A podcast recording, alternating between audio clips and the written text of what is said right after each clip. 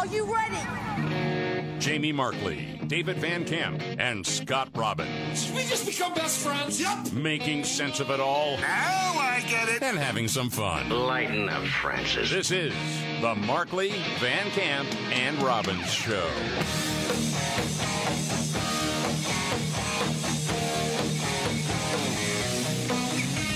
All right, let's do it. The Markley Van Camp and Robbins Show. I'm Jamie Markley. That's David Van Camp. There's Scott Robbins. Well, that's what we do. You try to make sense out of things that don't make sense, oftentimes, and just react to what's going on, as any regular person would. This is a crazy morning, David. It really is. So last night we got the word yes, Donald Trump is going to be indicted or is under indictment for the classified documents thing, where he took a bunch of documents from the White House. And the federal uh, government is saying you weren't supposed to do that. And then when we tried to recover the documents, you obstructed our investigation. And so we'll have to wait and see what the indictment actually reads. But this is one of those things that is extremely serious for Donald Trump. This is not the same thing as the Manhattan DA Alvin Bragg. This is a completely different ballgame. And yeah, I mean, it's you can say yeah, it's weaponization of the DOJ against a political rival of the current president. That's absolutely true. It is. Yes. But that doesn't mean that real consequences can't come out of it. I understand that, but I'm still trying to figure out okay, what documents are we even talking about? Mm-hmm. Well, yeah. I, And does it rise to that level? And most people that you talk to don't think so. You know. That it is just the Department of Justice, well, working for the left more than anything else is what we've seen. This is like the third time he's run that they've gotten involved in one way or another. And that's not the way the country is supposed to run. So there's certainly frustration there. But then there's the other bombshell that comes out. Yeah. So he's got a couple of lawyers, uh, uh, Jim Trusty and John Rowley. And Jim Trusty was on the morning news shows today. Yes. But we're, we got word a couple hours after he was defending Trump on the Today Show and Good Morning America and whatever. Uh, yeah, they're they quit. His lawyers quit. holy smokes. But we don't know why. Yeah. Now Well, something happened after the shows, correct? It had to have been because they Yeah. said, "quote Now that the case has been filed in Miami, this is a logical moment for us to step aside and let others carry the cases through to completion." That doesn't make any sense because they knew it was going to be in Miami this morning when they were making the rounds on the on the morning shows. So, So you think it was something that may have happened between Trump and the lawyers, and they say quit? We don't know that, but that's what you may guess. one, one of my guesses is that they got to look at what the indictment says, and they said we don't want a part of it. Maybe that uh, you know, again, that's just my personal speculation because it is remarkable. but seriously, how remarkable is that? That within a, a Oh, couple man. of hours of being on, you know, Good Morning America, you you turn around and say, actually, no, never mind, I quit. That doesn't make any sense to me. You could probably get a couple of those Camp Lejeune lawyers. right. Have you been railroaded by the federal government? Government, call now. You may may, be be entitled entitled, to to compensation. Well, and we've got a clip of Trusty Yeah. on Good Morning America. Oh yeah, he was on Good Morning America, uh, America today, pointing out that this really looks like a politically motivated prosecution, which looks even worse because of the Biden bribery allegations that have surfaced now, and the fact that Joe Biden himself stole classified documents when he was vice president. Yes. You've got these investigations in Delaware that are a thousand times more serious by a sitting president who has authorized his DOJ to try to sink the candidacy of his prime opposition while that guy has unsecured documents that he stole out of a SCIF dozens of years ago. So, look, you know, we're not talking What about some talking sort of about, favoritism. What are you talking about? That is a ridiculous Uh, statement. there's this issue What? nice try. There's an issue that anyone that reads any newspapers would agree is a parallel track. Even Dick Durbin has commented about how this was an outrageous possession of classified material by Vice President at that point, Joe Biden. So that's what we're talking about. You can scoff and act like there's nothing to it, but the whole country knows the basic notion of unequal treatment and fairness, and that's what's at issue with this prosecution. I think that is certainly what is at issue. We will see how it plays out because I don't think you have the evidence to back up any of the charges you just made. That's just propaganda Poor little, from. little George got all is. upset, didn't he? What are you talking? That's a ridiculous statement. No, it's not. What are you talking about?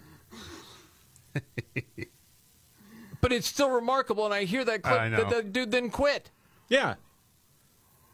But why? George hurt We his don't know. feelings. I don't well, know. here's Well, what it wasn't here- that. Yeah. Here's what Trump put out on Truth Social about that.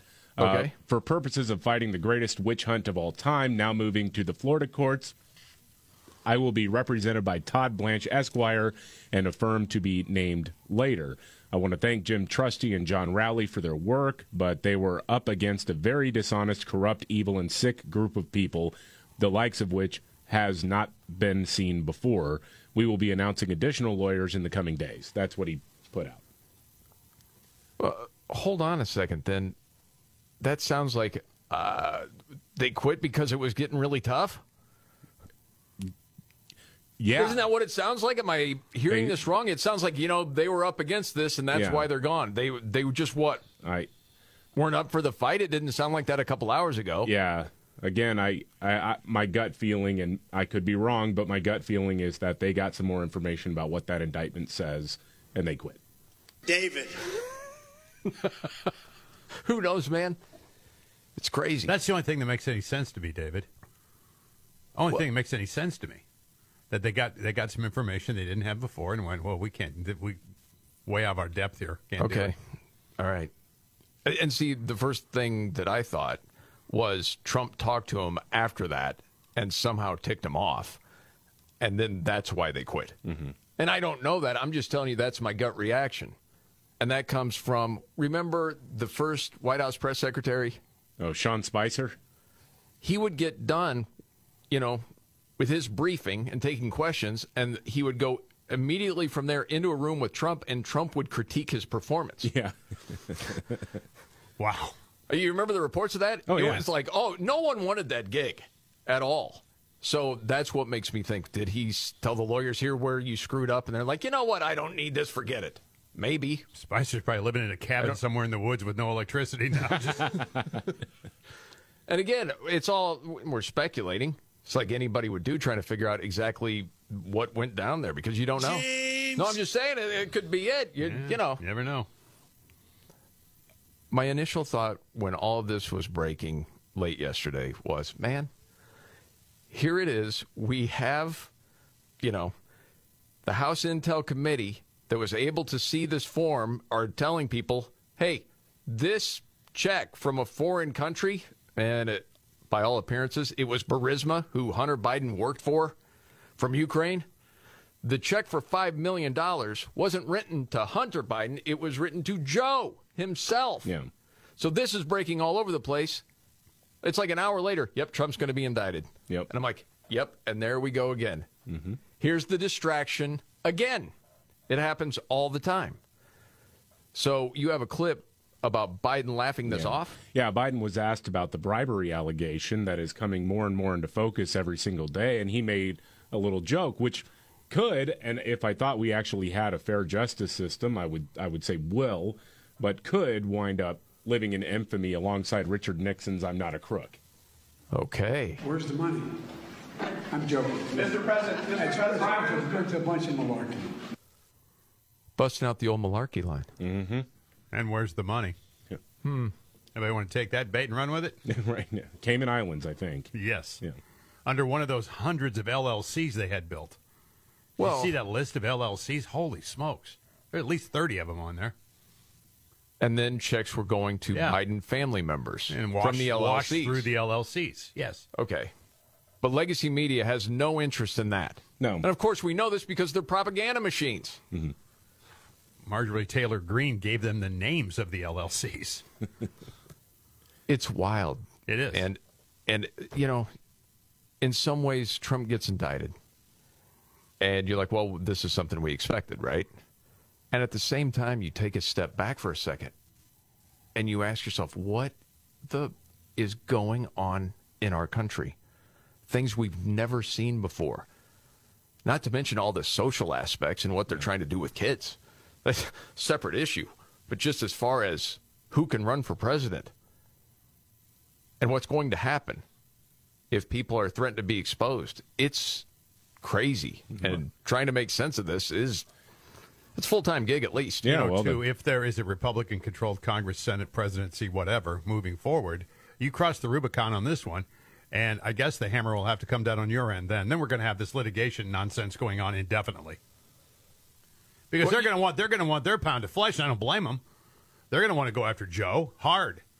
Well, dude, some okay. I know that if this was five years ago, a lot of people would think you were nuts, but now it's just the truth. Something has to be done about the deep state. I agree. Someone has to break that thing up. And who is that going to be? And unless that happens, we are still heading down the wrong path. We're going down. I mean, I'm waiting for the first Republican to step up and go, first day in office, I got the DOJ. We start all over again. That's what it's going to be. I'm take. not doing this. We're not playing this game anymore. We're done. All those people are gone. All of them.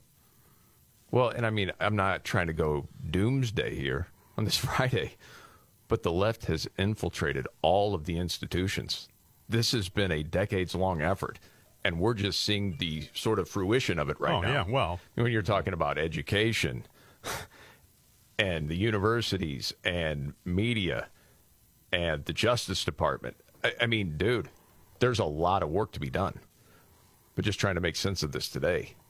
And on top of it all, you think you're in for this fight, and then Trump's lawyers quit trying to figure out exactly why. Okay. So, more on that a little bit later.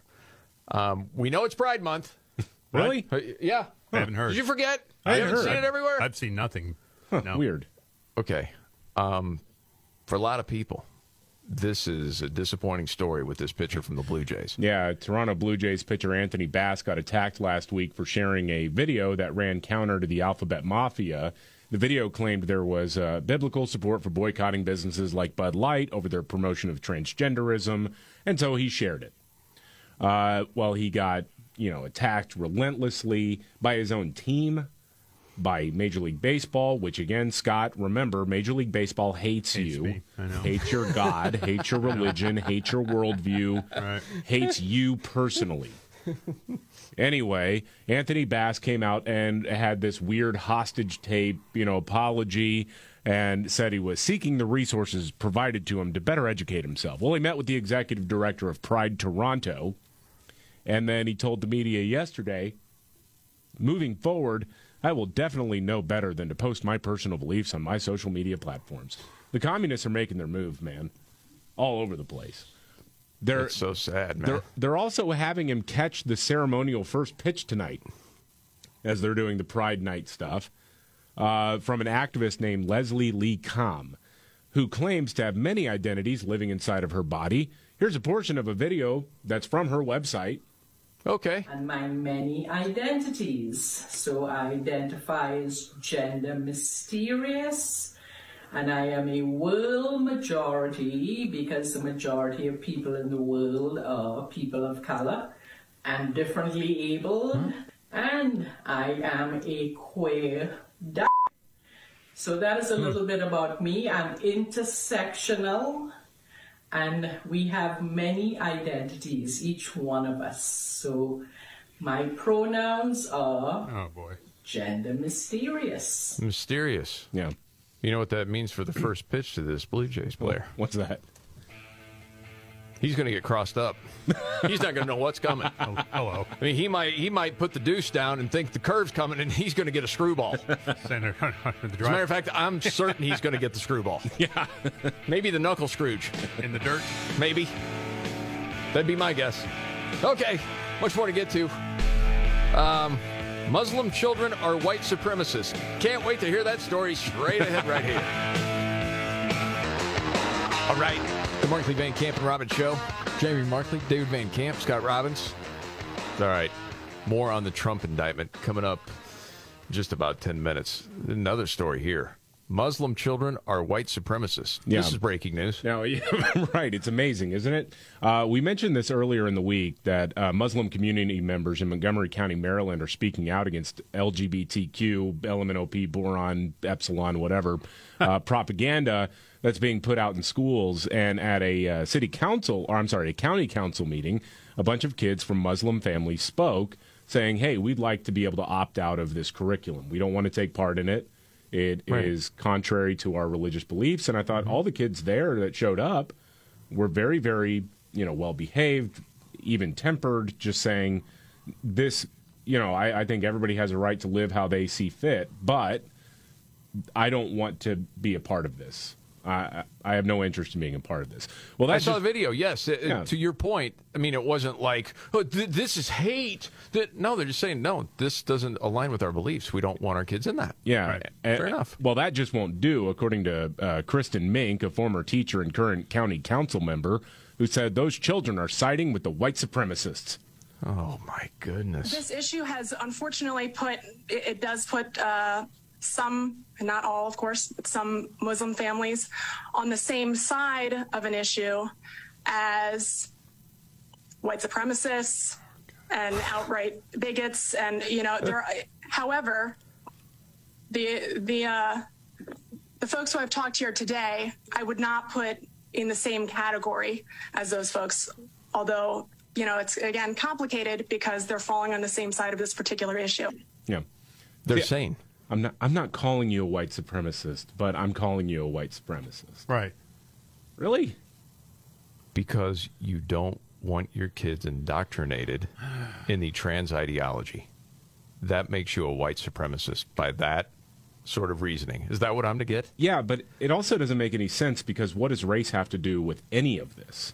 I was just going to say that. It, right. None of it. And the people who are shouting most loudly about gay rights and we got to have the porn in schools and all that, stuff, most of them are white. You want to look Yes. at white supremacy? You saw it during the protest earlier this week. It was mostly white people screaming at Muslim parents. Yes. But what they have done as far as the media and the left, the the worst evil out there is white supremacy. Okay, that's the worst evil. That's what we've heard time and time and time again. So anytime you have, say, a black person who has conservative views, well, they're a tool of white supremacy. Mm-hmm. If you're a Muslim family that doesn't want your kids indoctrinated by the alphabet mafia, you're part of white supremacy. The easiest thing to say to that lunatic is, well, you're on the side side of child molesters. Because you are. That's what it is. You're on the side of the pedos. Congratulations, good for you. Now get out of here, freak. Next. Because that's what that is. We're going to protect our kids. You're not going to get to them. That's worth fighting for, man. Saw this on a lighter note. How many Americans have a negative view now of tipping? Because I would say if this was like five years ago, oh, tipping, it's fine, whatever. Yeah, it's a whole different world now, though. What would you guess? 23%. Have a Uh, negative view? Yeah. 40%. 66%. Oh, my. Oh, buddy. Well, people are tired of like all the pressure. Do you want to leave a tip? Do you want to leave a tip? There used to be just a tip jar. Now there's pressure. People don't like that. And they hand me my food when I order and want a tip for it. what? More on the Trump indictment next. All right. The Markley Van Camp and Robbins Show. Jamie Markley, David Van Camp, Scott Robbins. Okay, trying to make sense of this today with Donald Trump and what's happened with his lawyers after the indictment and after the lawyers are on the morning news shows. They quit. Yeah. Yeah, that was a very weird uh, turn of events. Uh, we learned about it just before coming on the air today.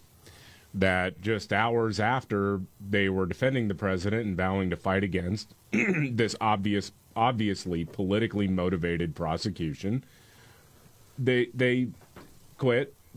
they just said no. The case was moved to Miami, so we're not going to do it uh, in Miami. I that doesn't really make a lot of sense to me. I'd love to know what was really going on behind the scenes. Uh, we just don't know. Yeah. Okay. And you've laid this out because I think a lot of people today, David, are looking at this story like, okay, it's another indictment for Trump. You knew these were going to come down. There's probably, there might be another two or three. Who knows? It's just all part of it. But you're saying this one is a little different. This does seem a little different. I mean, remember, this is why this case is uh, is why the feds raided Mar-a-Lago all those months ago. Um, and I, I, just don't think if they're not serious about really going after and throwing everything they can against Donald Trump, they're not doing that raid and they're not doing this indictment. Um, and these types of charges are brought fairly regularly and have a pretty high success rate. Uh, again, does it always result in prison time? No. But, you know, a lot of times, like David Petraeus, for example, a very famous example of this, uh, where he shared classified information with his mistress, who's writing a book about him, mm-hmm. had it all hidden in his house and whatnot. Um, I mean, he, he didn't go to prison for that. He was convicted. But um, so I, you know, again, I do I think Donald Trump is going to wind up just spending time in prison? No. Do I think there's a good chance that he's going to be found guilty and convicted of the charges, whatever they are, against him? Yeah, I think that I think there's a pretty good chance of that. Um, how I don't does this play out with the election? How does it play yeah, out? I was just going to ask that in the primary. Well, I mean, this is this is where I think it gets very, very uncomfortable for Trump world moving forward. So uh, any trial isn't going to happen. Uh, I mean, probably for another at least another year, if not longer. Okay. Um, because of all the different. I remember the Alvin Bragg indictment, which is a fairly simple case compared to this one. That's not going to start uh, jury selection until what March of next year. So this case will not be resolved by the time the 2024 election is being conducted. Um, I mean, it, maybe it'll go to trial then. At any rate, it is going to massively complicate a presidential run because you're limited as to what you can say, you're limited as to how you can campaign, and you've got to oh show up in court. You got to do all these things and then you're running in a general election and it's a tailor-made campaign ad for Joe Biden or whoever else the Democrats put out there to run for president. Hey, by the way, this guy's under federal indictment because you can't be trusted with classified documents. That's how they're going to spin it. And so it's a problem. It's okay. a huge problem politically for him. All right. How many people, let's say whether it's just conservatives or in Trump world, knew it would be this serious? It seems to have taken a different tone. In other words, earlier this week, I think we knew an indictment was coming down. Mm-hmm. But now that it's happened and the reaction to it seems far worse than what I think people anticipated, say, three days ago. Yeah. Do you think that's fair? I like think now so. That, like there is an understanding to it now how bad this is for Trump. Yeah, I think so, and I, I think really one of the big differences is that you know that there are different prosecutors wanting to throw anything they can against him. You got Alvin Bragg, and we all know yes. that's a joke of a case. We all know that. Yes. But you got to remember this. This is kind of this is the most serious of all of the pending cases against him. I know there's a grand jury in Georgia going after him for uh, right. like election denialism or whatever. That one is nothing compared to this one, just because it is much easier to convict for whatever it is that they're going to be charging him. When you say, "Hey, look, you you improperly handled uh, classified information," and then when we asked for that information, you didn't give it to us. You hid it from us. That's what they're. That's what the feds are alleging right now. And that's that, what they're going to say. The difference is with Biden. Oh, he cooperated. Right. And oh my, goodness, that's a pretty historically easy case to take to trial and get a conviction on. Except Biden was saying, "Oh, I, you got everything." Well, no, they didn't. Yeah, they just kept finding more stuff. So he gets the claim because what? He's old and senile and he can't remember that uh, he's fine, no problem there. Can't remember where the remote is. What's your reaction to this, Scott? I agree with David. I mean, I do think. I, I, I here's the thing.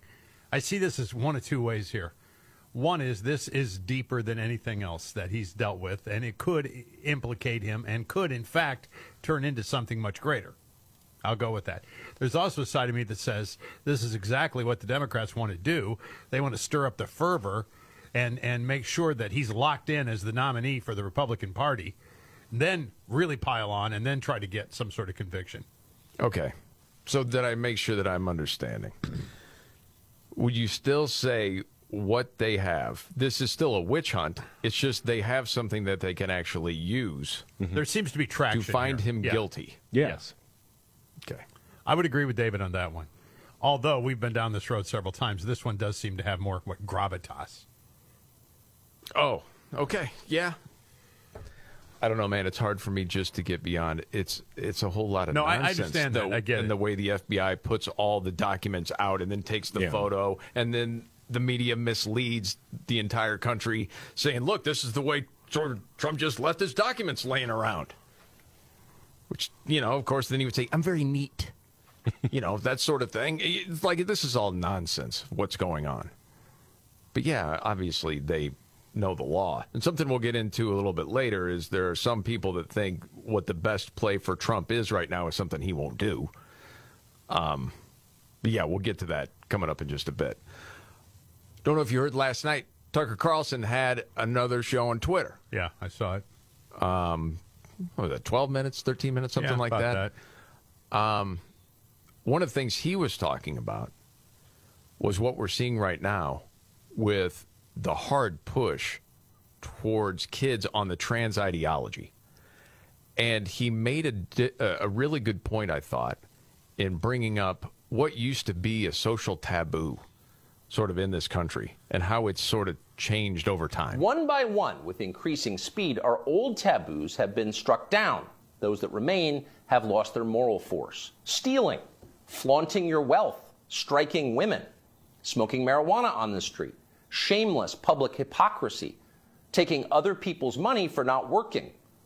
All of these things used to be considered unacceptable in America, not anymore. Okay, just stop there for a second. When I heard that, I thought of you, Scott, Yeah. saying people that did not want to be on welfare years and years and Yeah. years ago, that people would say, oh, that's deadbeat. Right. They Like, were. yeah. They and, and again, right or wrong or otherwise. Right. That's what they were deemed. Yes. Yes. He goes on. So it probably shouldn't surprise us that the greatest taboo of all is teetering on the edge of acceptability child molestation. A generation ago, talking to someone else's children about sex was widely considered grounds for a thrashing. Touching them sexually was effectively a death penalty offense. Yes. He, and then he talks about Jeffrey Dahmer and how he died. Oh yeah. You know, and then says what and then think about Kyle Rittenhouse. And he shoot he shoots a child molester. And the media takes the side of the child molester. Anyway, and he picks it up from there. One of the things that this tells us is the people who run our country no longer see child molesters as the worst among us. It's never been more obvious than it was yesterday when the Wall Street Journal ran a long expose about kiddie porn on Instagram. Instagram, the journal found, quote, helps connect and promote a vast network of accounts openly devoted to the commission and purchase of underage sex content. Okay, time out for a second. Remember two days ago talking about that Wall Street Journal story? Yeah. We're like, th- this is crazy. Yeah. Legacy media doesn't pick it up at all.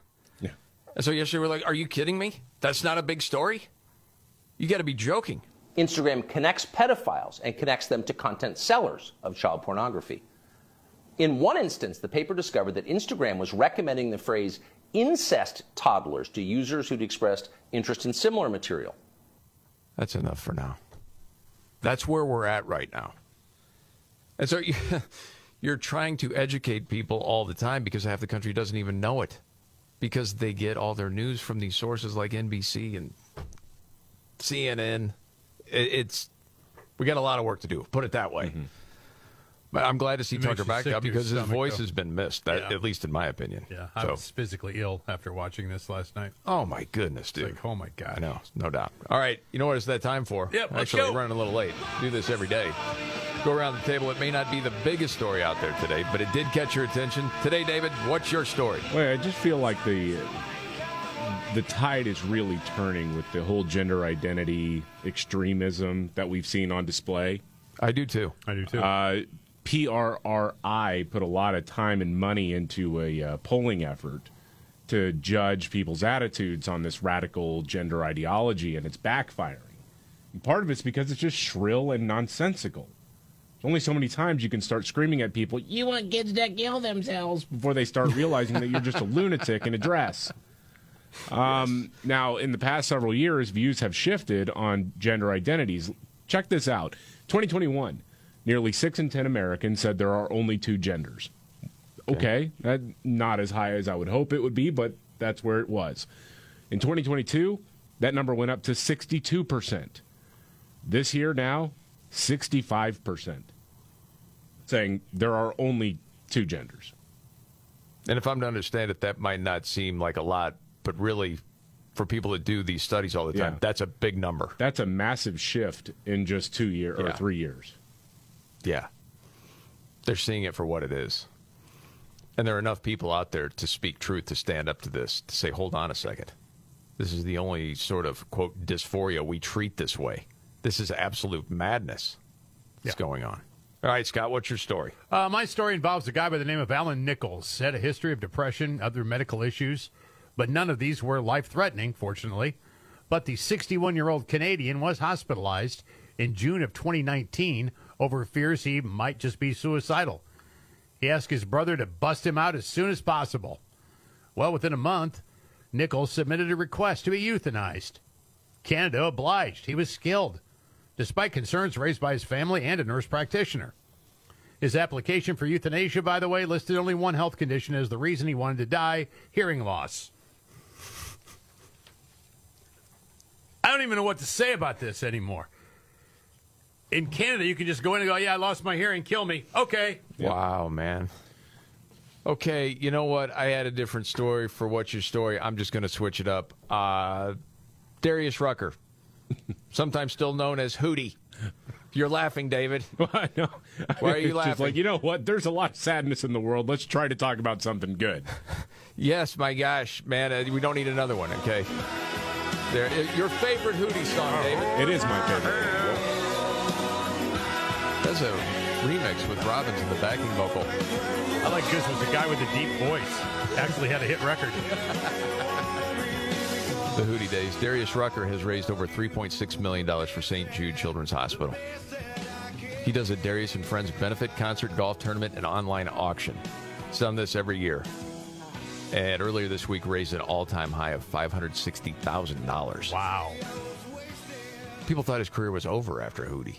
No, no, no, no. Went to country, still doing great. Well, that raising golf tournament's kids. a big deal. There's a lot of a lot of heavyweights that play in that thing. Abs- it's a really cool thing. Yeah, it is. Yes. It's not Saudi backed yet. yeah. I, I don't think it's going to, okay? Darius is going to stand up against that. All right. Um, wow. There's something that Donald Trump and Ron DeSantis stand together on. You know what that is? It's next, right here. Right. The Markley Van Camp and Robbins Show. Jamie Markley, David Van Camp, Scott Robbins. Well, when Joe Biden was vice president, he allegedly accepted a $5 million bribe uh, from Burisma. Remember his son Hunter was paid a million dollars to sit on its board? Yeah. That allegation contained in that FD 20 or 1023 form that the FBI created based on an interview that they had had with an FBI confidential human source in 2020. We don't need to pay attention to that today, though. Trump's indicted Orange Man bad. Yeah, I mean, I, I know this whole bribery thing sounds rather odd, right? But I mean, Trump stored classified material in the wrong closet. Yes. So here we go. It's unbelievable, man. I mentioned that there's one thing that Trump and Ron DeSantis will agree on. This was a Daily Wire story. It said there won't be any debate between former President Donald Trump and Florida Governor Ron DeSantis, at least when it comes to the Daily Wire's explosive undercover investigation into transgender healthcare providers' dubious practices. Talking about what you brought up the other day with Matt Walsh, David. Oh yeah, where he had a producer uh, contact an organization called Plume. This is a large so-called trans telehealth company, um, and within just 22 minutes, uh, Matt Walsh's producer was able to get a letter saying that he has gender dysphoria and a surgeon or should be available to cut off his twigs and Golly. berries. 22 minutes. Yeah, that's all. That's all it takes. Uh, and not only that, also said, well, I haven't had the gender dysphoria for six months. Yeah.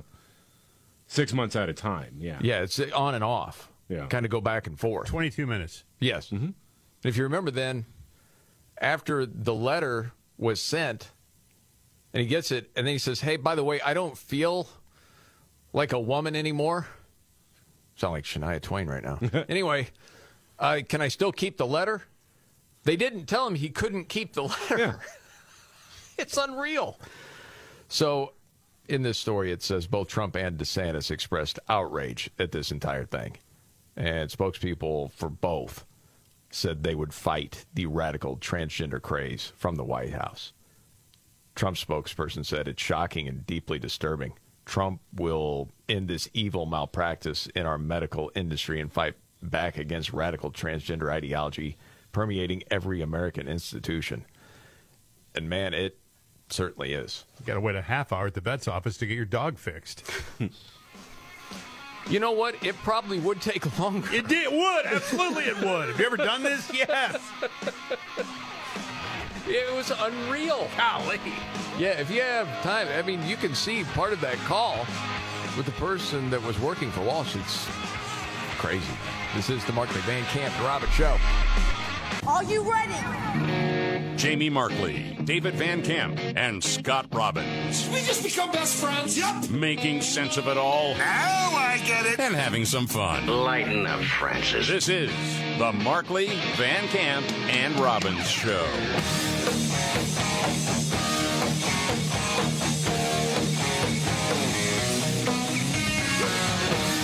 The Markley Van Camp and Robbins Show. Thank you so much for being here. I'm Jamie Markley. That's David Van Camp. There's Scott Robbins. Well, it's what we do, try to figure things out, try to make sense of it. Uh, there's a lot of things today. It's a challenge, but I think we're getting somewhere. Yeah. So there's a lot of things to tackle. Let's start with the Trump indictment. Yeah, so Donald Trump is under indictment related to the classified documents that he had at Mar a Lago after he left the White House.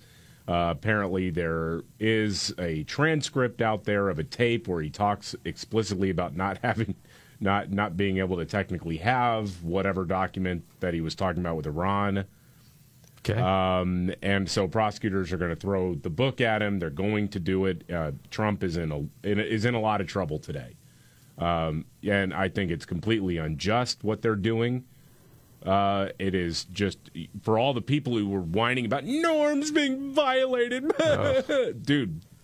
Really, we're gonna we're gonna go down this road. I don't I don't think this is a chapter of American history that the left is ready to open just yet. But they're going to do it because they've spent the last eight years hyperventilating about Donald Trump.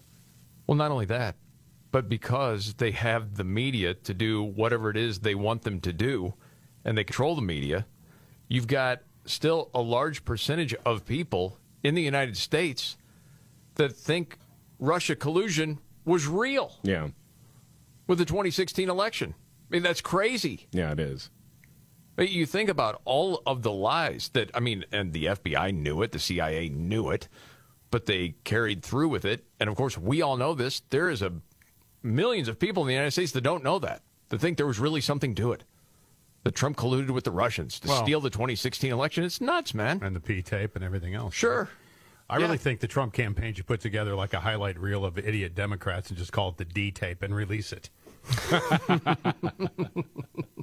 Be easy to do. It would be. It'd take like a half an hour, yeah. So it brings us to today with this indictment, and I got to tell you, man, uh, before we started, you know, preparing for the show today, to me, it's like, okay, you knew this was going to come down. It, it's a lot of nonsense, and as I'm sitting here right now, it seems to me, and you've convinced me, David, that Trump is in more trouble than I would have thought he would be in, to be honest. Yeah.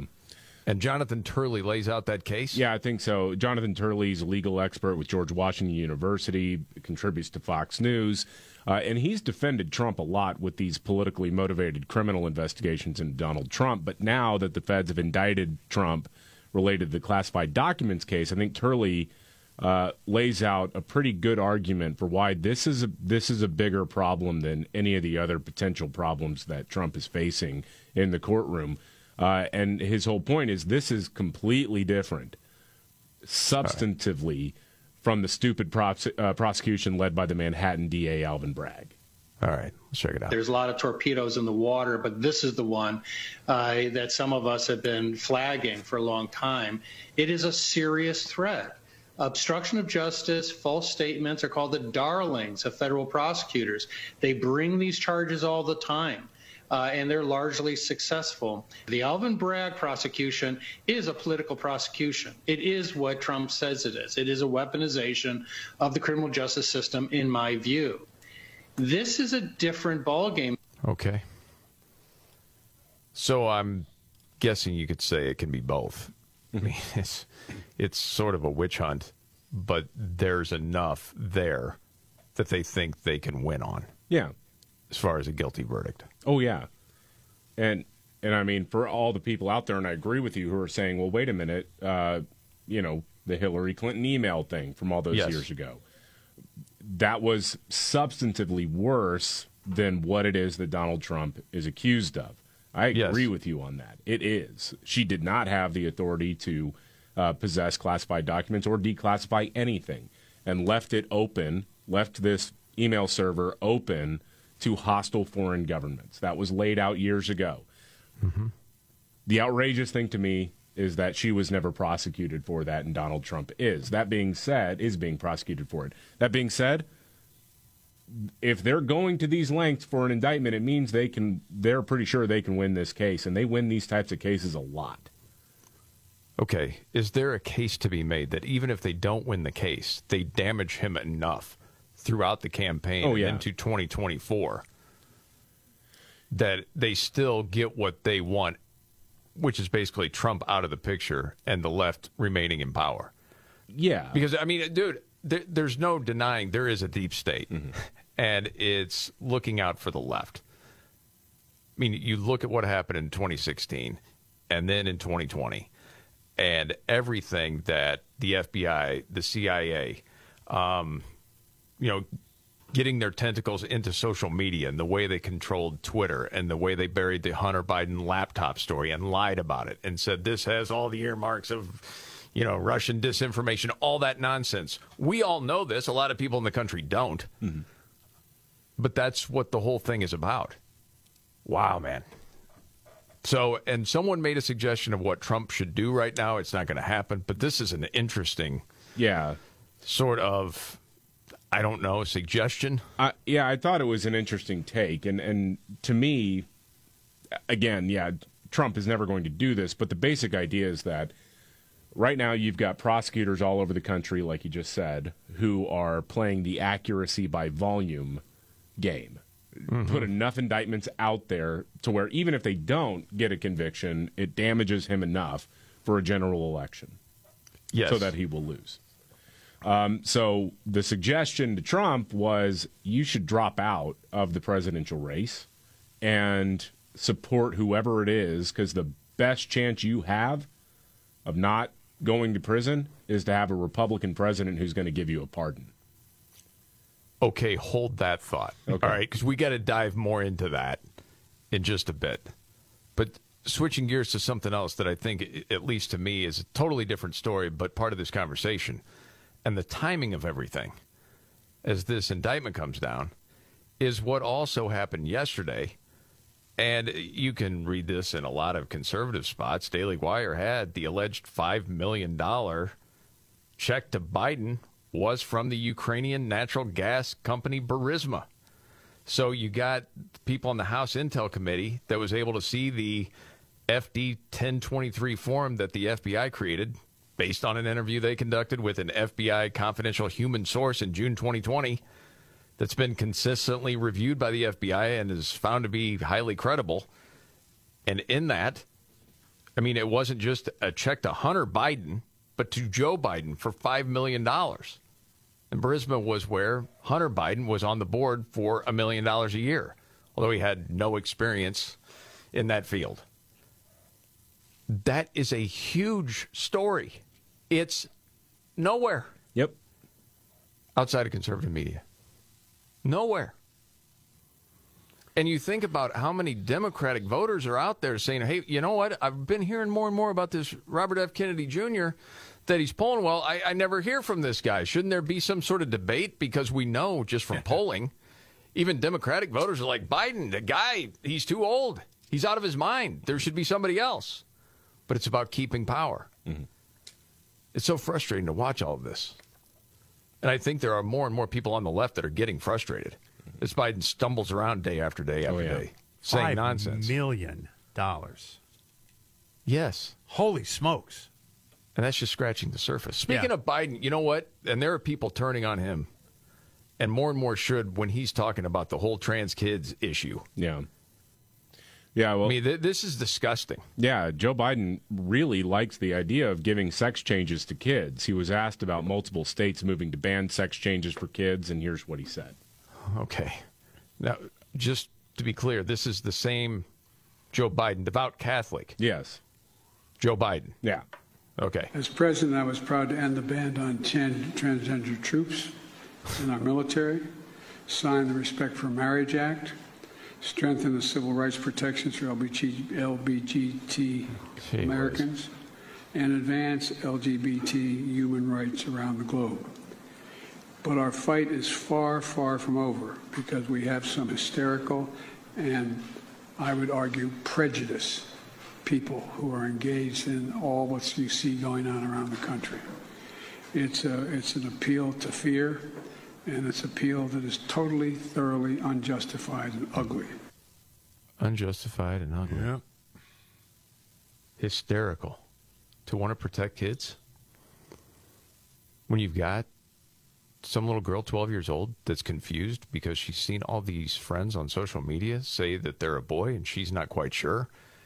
And she liked to do tomboy things when she was younger, and now she's totally confused and she's thinking about taking puberty blockers, which would, well, render her childless throughout her life. When we know that at least 80% and sometimes higher of anyone with gender dysphoria by the time they're 18 no longer has it? And you're saying those people are hysterical?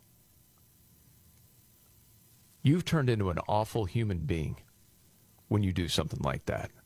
When you're a leader and you take those talking points and you go out and spread that and continue to say what a devout Catholic you are. You should be ashamed of yourself. He's not. Of course he's not. The Biden crime family's been in operation for a long, long mm-hmm. time. You don't you don't just listen to what someone says. You watch what they do. And from his actions he tells you everything you need to know. He's a terrible person. Okay. What's the story about a reporter telling a radio host they love him? Oh, I I, I, I like this story a lot. I don't know this story. I'm looking forward to this. So I a don't know what reporter for Real Clear Politics was doing an interview on WMAL in Washington D.C. and had a little screw up on the air as he was signing off. This is Philip Wegmann. Philip Wegmann? Yeah. All right. Go ahead. Philip, roll it. Thank you, Phil, very much. Great to catch up. I love you. Thank you. What? Um, our telephone. Did he just say he loved me, Dave? Did I just hear? Did I just hear Philip say he loved me? Did he think he was talking to his wife for a minute? I could swear I just heard him say "I love you." Did he not just say that? I love you. Thank you. I love you. Thank you. So apparently, he says that uh, he started as the host started to say thanks for joining us, and rather than going with the usual thanks for having me, I accidentally said what I was texting out loud on air. I replied, "Love you too." He was texting his mom while he was on the air, and so he's like getting ready to text "Love you too, mom," and then he just said, "I love you," and then he, he put out the statement on Twitter. He said, "I'm a very serious journalist." I, I, I I understand how that can happen. I said I love you to a pizza guy once after What? I placed an order, and I just it was the same situation. I just had a phone call with my mom, and then I was like, ah, I want to buy some pizza. So I ordered the pizza, and he goes, okay, we'll be there in about 30, 35 minutes. Okay, love you, bye. and the best part is the dude operating the phone said, love you too. And. I like the way this guy wasn't quite sure. Did, did he just say "love me? Because there's there's that little pause as he's processing what he just heard. What? Right? Did he just say that? Yeah. What was that? What? My goodness, I didn't know if he all of a sudden just got like nervous or something. I, I had no idea, but that's hilarious. Love you, bye. What? or maybe he, He feels starts that to way go about on. him, and he finally got the courage after years. Great It to is have you on the Pride phone Month. today. Uh, well, did he just tell me he loved me? All right. More on this thought that Trump should drop out, uh, Trump should drop out of the race, which he's not going to do, but I want to hear more on this straight ahead. I love you. Oh, yeah. The Markley Van Camp and Robbins Show. Jamie Markley, David Van Camp, Scott Robbins, thank you so much for being here. All right, we'll get into uh, the suggestion Trump should drop out of the race, even though we know he's not going to do that. See if it even makes sense. We'll get to that here in the next 10 minutes. You got to get to this other story you have, David. This is really interesting polling. Yeah, I think it is. The polling outfit Gallup has a new survey out, and they found that the number of people identifying as socially conservative is the highest is the highest it's been in more than a decade. For years, this was a much more conservative country. It started to flip around 2012. And then in mm-hmm. 2021, more Americans started identifying as socially liberal. That has changed over the last couple of years. Since 2021, there have been double digit increases in conservative social ideology among middle aged adults, those between the ages of 30 and 64. And the fascinating part to me is younger people, 18 to 34. A whopping 65% of that group see themselves as moderate to conservative on social issues. Liberal That's and a great sign. liberal People and, are waking up. Yeah, liberal and very liberal was just 34%. Um, and I do think some of it is because of the whole trans push that's happened over the last couple of years. It's like That whoa, and they're whoa, whoa. just all unhappy. Yeah. It's hard to be around those people. Well, it's easy to see. You've got these, you know, older white liberal women totally unhappy out there fighting for all this trans nonsense. People see through it.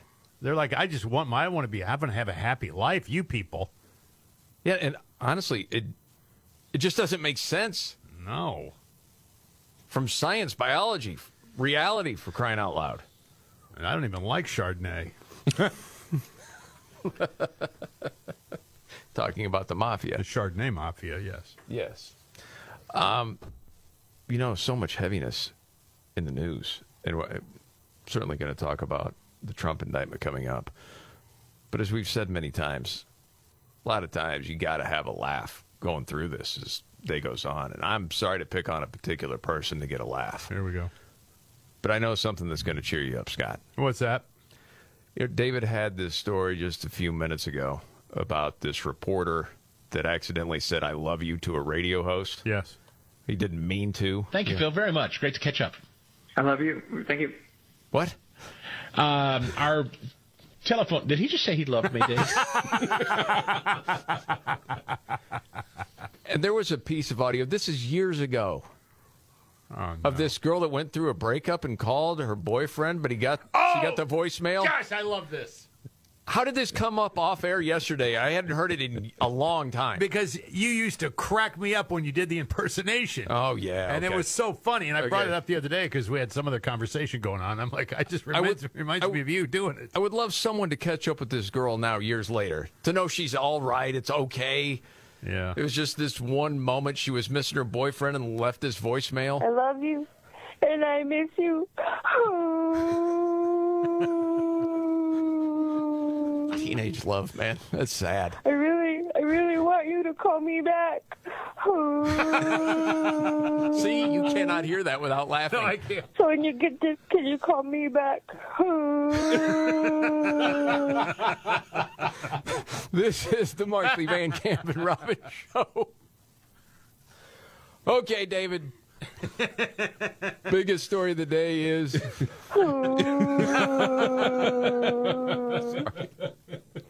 Trump's being indicted. yes, he is. Again, yeah. Yeah. So yeah, he will be placed under arrest on uh, on Tuesday. that's the that's the word right now. So yeah, that's that's pretty much the biggest story of the day. Watching the fallout happen, and uh, remarkably, uh, two of his lawyers quit. Something happened between the time they were on Good Morning America today and the start of our show. and still trying to figure out exactly Yeah. what in the world happened there. That's what all this is coming up right here. All right. The Markley Van Camp and Robbins Show. I'm Jamie Markley, the Gen Xer. David Van Camp, the Millennial, the Sexy Boomer. That's Scott Robbins. Trump gets indicted. You had a great question, David, off air. Well, it's it's kind of remarkable, and I know that maybe Trump undercut the attorney general at this point, but you know, I, I'm just wondering why do we find out from Trump himself that he's under indictment? Where the hell is Merrick Garland? Why is he not out? Uh, uh, um, uh, busy. Why was he not out last night? Why was because this is a big freaking deal. You've got the Department of Justice overseen by Joe Biden going after Joe Biden's top political rival in the 2024 election. And Merrick Garland, the Attorney General, isn't out there at like 9 o'clock sharp this morning going, uh, explaining this. Um, white supremacy is our biggest Uh-huh. threat, and I'm investigating. Nobody's interested in talking about it. That is odd. That is very odd. You bring that up. I mean, that should be obvious to all of us, but I hadn't even thought of it. But yeah, that's a great point. I think he did come out and make a statement. Uh, we have uh, uh, asked, uh, put, uh, um, uh, And that's it. Yeah, right. That's what he always sounds like, isn't it? ga- I garnered a lot from that. Yeah. hmm Either that or just be nonsense. And he also put in, "Uh, nobody's above the law. Oh, that's that's his favorite. Of course. Okay. Yes. Okay, so there are some people that are saying Trump is really hosed on this. Mm-hmm. And the best thing he could do would be to drop out of the race and get behind somebody else.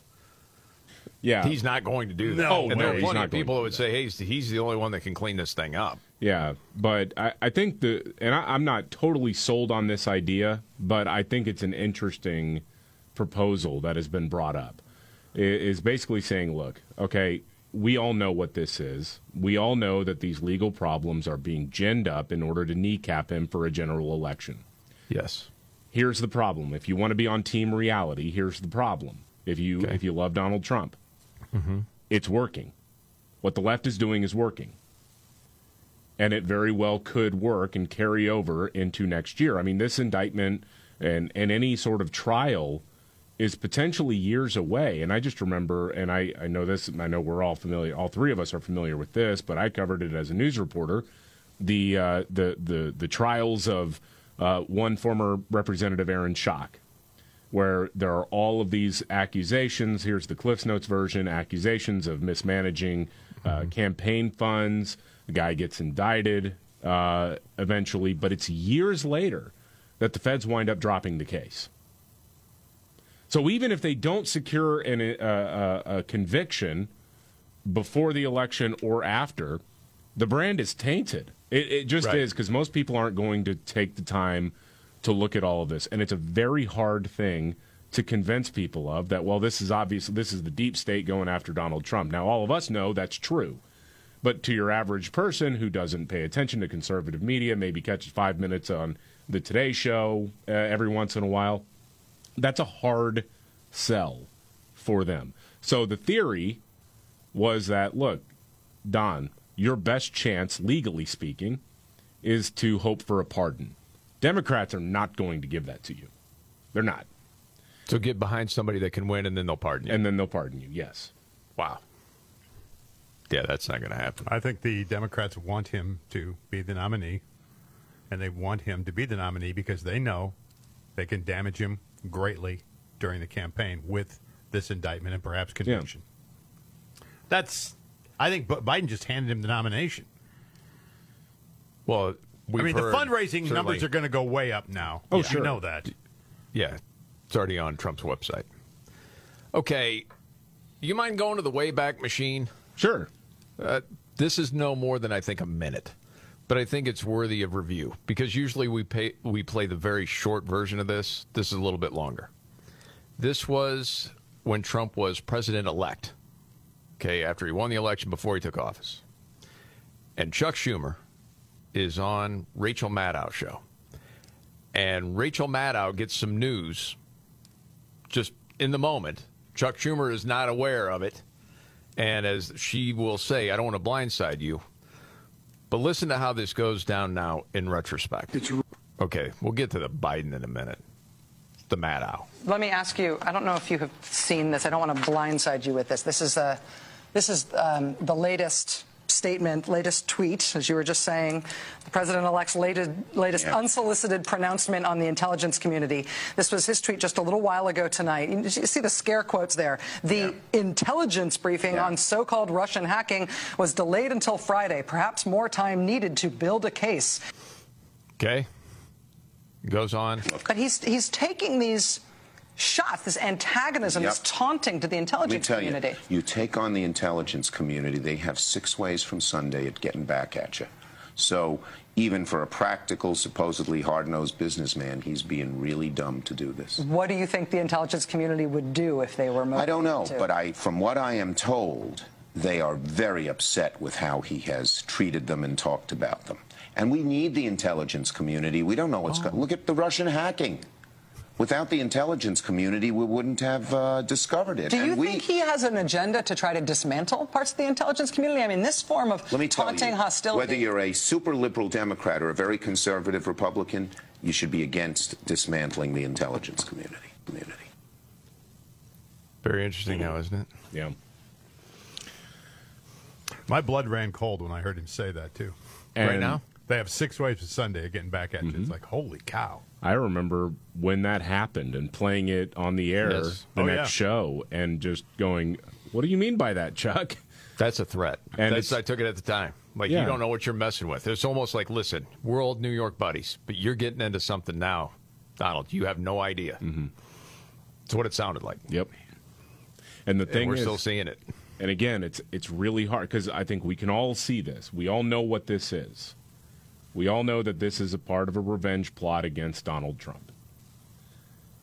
But man, it's probably going to work, and that sucks. It very well could. But and it's not not only revenge; it's protecting themselves. Yeah. because it runs deep, man. We're seeing that. We're seeing that with Biden right now. How they're protecting him and protecting themselves. What they knew when they knew it about Hunter Biden. They knew that laptop was real in 2019. It's crazy, dude. So yeah, I can't believe we're still talking about this laptop without zero charges being filed. Nothing. They control everything. N- nothing. I know. That's why so many people in the country feel so frustrated. No doubt about it. But moving on to Joe Biden, it's not just that, you know, the FBI is not doing their job with that whole investigation. You have Joe Biden now going full speed ahead with the trans ideology. Oh yeah, and he is defending the idea of giving kids sex changes, which again, five minutes ago was crazy talk, right?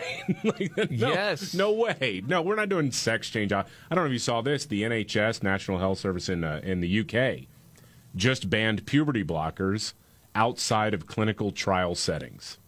Good. And You know why they're doing this? It's the lawsuits. yeah, they've gotten their asses handed to them uh, over and over again by people who have grown up and regretted it. And there are a lot of brave people out there who have been speaking out about their experience. And I really, I we are, we are going to be heavily indebted to these people who are willing to take the arrows and tell the truth of what Oh, happened because to their them. lives are getting trashed from the left. Yes. Trashed. Yeah. Uh, but yeah, Joe Biden was asked yesterday about multiple states here in the United States moving to ban sex changes for kids, and well, here's what he said. Okay. It's wrong that extreme officials are pushing hateful bills targeting transgender children, terrifying families, and criminalizing doctors. These are our kids. These are our neighbors. It's cruel and it's callous. Not somebody else's kids, they're all our kids. Whoa, whoa, whoa. See, they do this. I know. Yeah. And you have so many people in the United States totally confused. It's it is unlike anything that we've seen before. No doubt about that. Um, you know what? I saw this the other day. I just want to bring this up real quick. And this is what? 20 second clip, maybe? Not even that. Harris Faulkner is on Fox the other night. I happened to see this clip later. Okay. And she spoke some truth that really you don't hear all that often. And it's, I'll say this, it's truth to me because I've brought it up before that I truly believe what we're seeing in front of us is a spiritual battle. That's what it comes down to. Mm-hmm. And I know some people get freaked out. Oh, you're God, Doc. No, it's a spiritual battle. I believe it 100%. She actually said this on the air the other night. Spiritual fight for the soul of America. And if you think that's not true, take a look around at what's going on. The devil has gotten into some people. Would that take eight seconds? Yeah. Mm-hmm. Yeah. You listen to what Biden said there? I mean, it's mushmouth as always. But knowing what he knows as far as what the science says and what the outcomes would be if you leave these kids alone, and you're all for that, for the money, and for the people that are lobbying you, that's absolutely Well, your disgusting. kids are our kids. Unreal. Mm-hmm.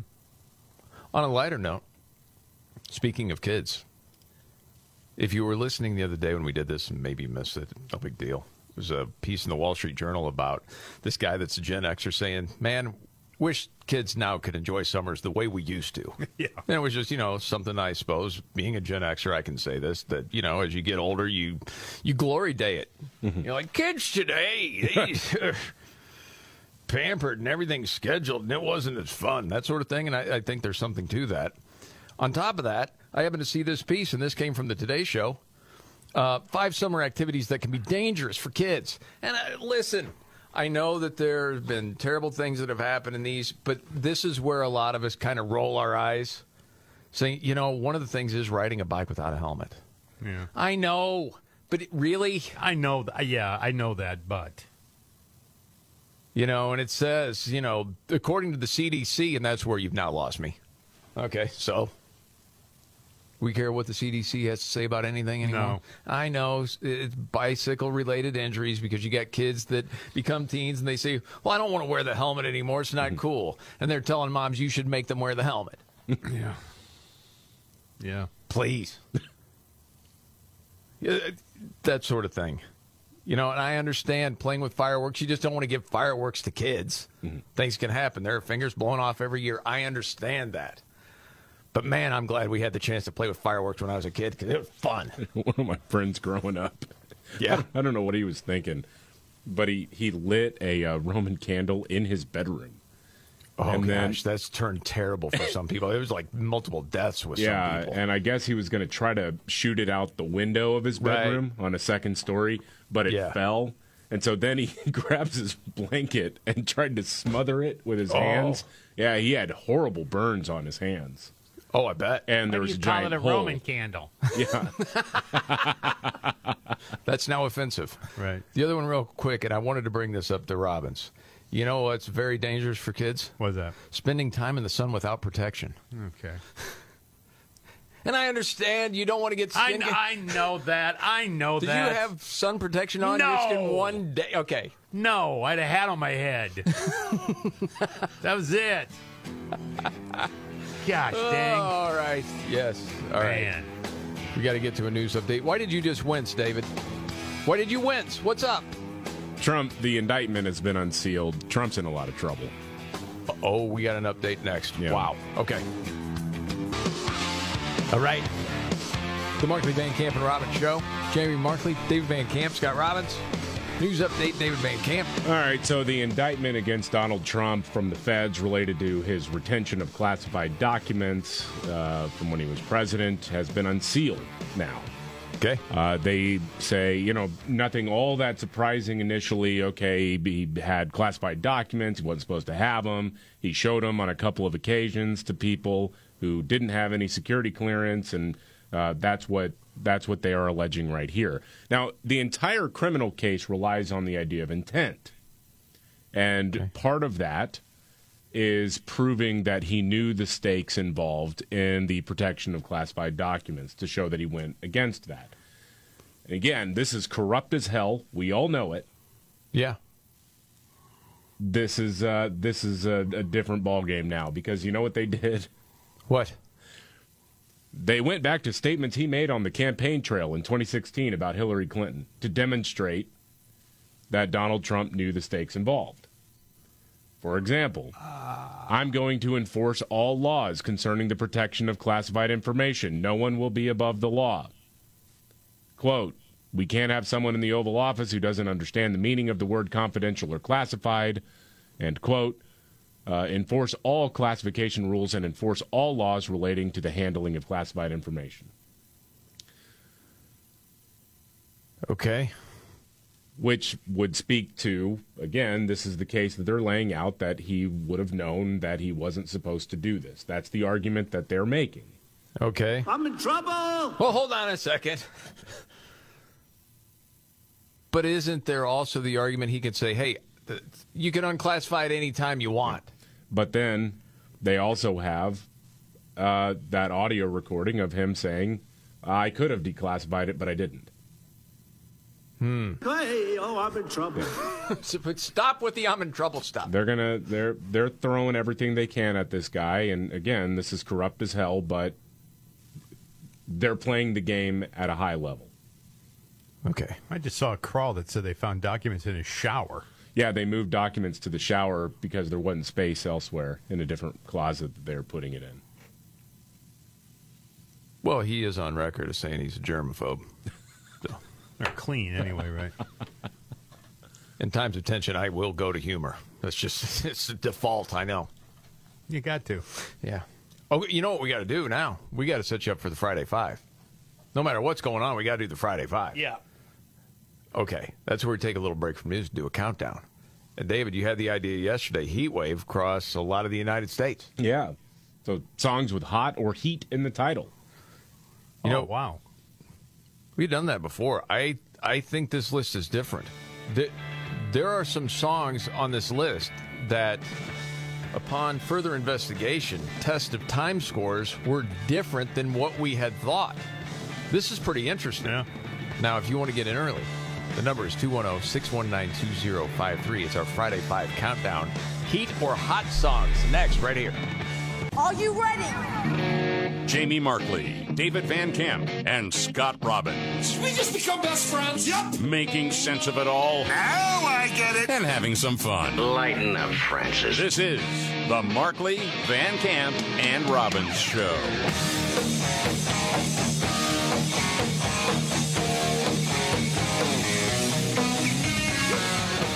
The Markley, Van Camp, and Robbins Show.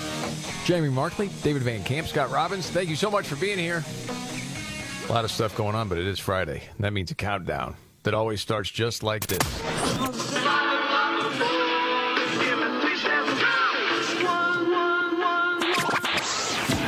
The countdown is on. You know what this means? It's our favorite time of the week. Anybody Friday Five. It will test your head and your mind and your brain. On the Markley, Van Camp, and Robbins Show. All right. A lot of news going on. Trump indicted. More on that a little bit later. Friday, we always do this. Our Friday Five. Taking a break from news and having some fun with a countdown. David, you mentioned yesterday heat wave in a lot of the United States. Mm-hmm. A little bit Well- warm this weekend. Global warming, man. Come on. Stop it. Stop it. Songs with hot or heat in the title for the Friday Five today. As always, we take a song and we ask, well, how big a hit was it? Or how iconic is it? You rate it. What's the test of time on this? You rate it. How much do I personally like it? You rate it. Put it Mhm. all together and we have our five. It's a solid five. Kind of all over the place, too. What does that mean? I mean, all kinds of different genres being Yes. represented here. Yeah. Uh, if anyone's disappointed of the three of us with the outcome of the list, I would guess it's you, Scott. A couple of your picks didn't make it. No, it didn't, but that's okay. I like to think of this one as good overcoming evil myself. But anyway, without Well, that's a little more- dramatic, isn't Well, it? Maybe a little. Take the maybe. wins where you can get it, you know? Absolutely. Who's up first today, David? Uh, let's talk to Debbie. Hey, Debbie. Hi, boys. It's been a long time. I sure miss talking with you. Miss hearing from you, Debbie. Good to hear from you today. Thank you. Um, my guest today is uh, Hot Stuff by Donna Summer. Oh, yeah. Robin, you play that top 40? I sure did. 79? 78, I think. Okay. Could be 79, though. Not 100% sure. I can tell you what we did, though. What'd you do? She had two songs at that time in the top 10 Bad Girls and Hot Stuff. Wow. So what we did was we had a disco DJ mix them together, and we played them both together. Are you serious? Like shorter versions of of the yeah. Wow, man. Yeah, that's how big that was. Yeah. Yeah. I guess Test of Time gets heard a little. Yeah, I don't. that. I don't hear. I hear. Well, the oldie station plays it occasionally. Okay. Yeah. All right. Who's next, David? Uh, let's talk to Julie. Hey, Julie. Hey, how are you guys? Great, Julie. Thank you for checking in. Absolutely. I'm going to go with uh, Hot for Teacher, Van Halen. Oh yeah, uh, Julie. Not only are you going to have a great weekend, you are absolutely super cool. Number one. You know what they say about ladies that like Van Halen? I think it goes without saying. It's pretty freaking cool. Yeah. Did everybody have Hot for Teacher number one? Uh, no, Scott did not. I did not, but it was in my five. Okay. Brought too hard to be number one, Scott? No, I was just looking at the hit quotient. I think you had it at number four. Yeah. It wasn't a top 40 record. That's Is it iconic? What do you give for that score? yeah, iconic. Yes, Out of 10, what would you give that? eight probably. Okay. What do you give it for Test of Time? About an eight probably. Okay. I was just looking for the hit the hit quotient. I got what- you. Hey, I put it in my five, but not quite high Gotcha. enough to get any further. Yes. Now, you're not exactly a Van Halen connoisseur, David. You like some. Is that in your top Van Halen songs of all time? It is, yeah, and I know that that probably makes me. Uh, uh, what? How, how would you put it, Jamie? I'm a I'm a Van Halen listener, but not a Van Halen fan. I mean, well, yes, I would probably say that, but I think every Van Halen fan loves Hot for Teacher, yeah, too. That's yeah. A, uh, yeah. If it makes me a poser, that's fine. But I think that probably is like my number one favorite Van Halen song. Yeah, if you're saying, well, why can't this be Love's in my top three, then you know. Not a real fan. I like that song though. I know you do. All I right. do like that song. On with the countdown. I met you at a Van Halen concert 73 years ago. I understand, but Yeah. no Van Halen fan would say, why can't this be Love's in my top three? I didn't say my top three. Okay. We got it. There's so many talks. We got to get moving. All right, let's talk to uh, Van Halen. let's talk to Anthony. Hey, Anthony. Hey, happy, happy, I couldn't get it out because I got a Biden tick. happy, ha- happy, happy fat ass, you know that thing. um, I'm going to go with the late, great Glenn Frey. The heat is on. There you go, man. You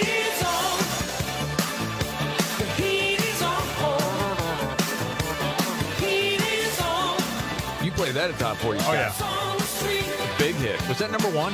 I think so. It was huge. Miami Vice.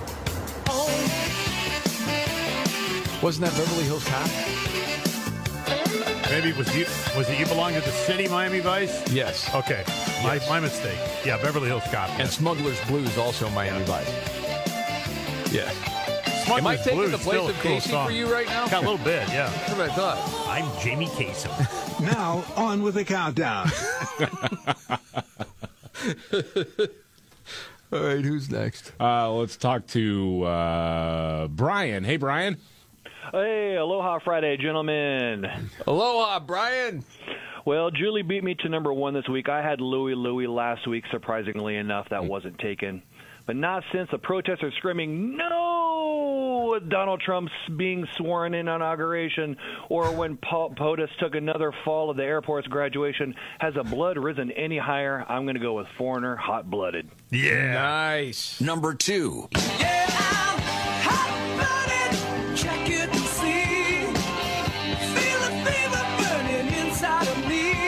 That's a test of time. Oh yeah. Oh, yeah. Massive hit. That's a solid number. One of the great rock voices, underrated rock voices. Two Grammys. Awesome, Amazing. man. I'm not trying to date you. Were you in radio when this came out? Oh yeah. Okay. Hot blooded, double vision. Yeah. Yeah, that was all over the Yeah. place. I remember my sister and her little Ford Pinto, baby blue, cranking that one from the eight track from the Double Vision album. Little Jamie in the booster seat, keeping time. Wasn't in the booster seat. It's like I don't know, twelve, something like that. All right, who's next? Uh, let's talk to Kevin. Hey, Kevin. Hey, glad to be talking in finally. I've got Hot Child in the City by Billy Idol. Kevin, good call, man. You say Hot Child in the City? He said Billy Idol. I think he mixed up the two names. Yeah. You can, you can go double shot if you want. We might as 'Cause well. That was that was a hit. oh yeah, Does the test of time on that one suffer a little? I think so. I don't Okay. hear much. All right. And then there was Nick Gilder.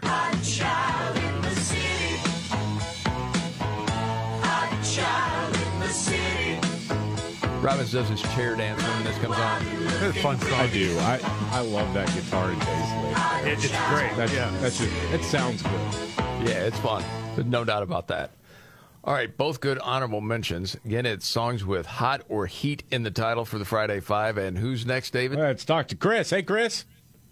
Hey, David. Hey, Scott. Hey, Jamie. Uh, happy Friday, guys. Uh, hey, you know, President Trump can always use this as a defense if he needs to in his court hearings. Maybe even get some royalties. The, guy, the band could get some royalties off of it. It's Asia, heat of the moment. there you go. Yeah. Nice play. Number three.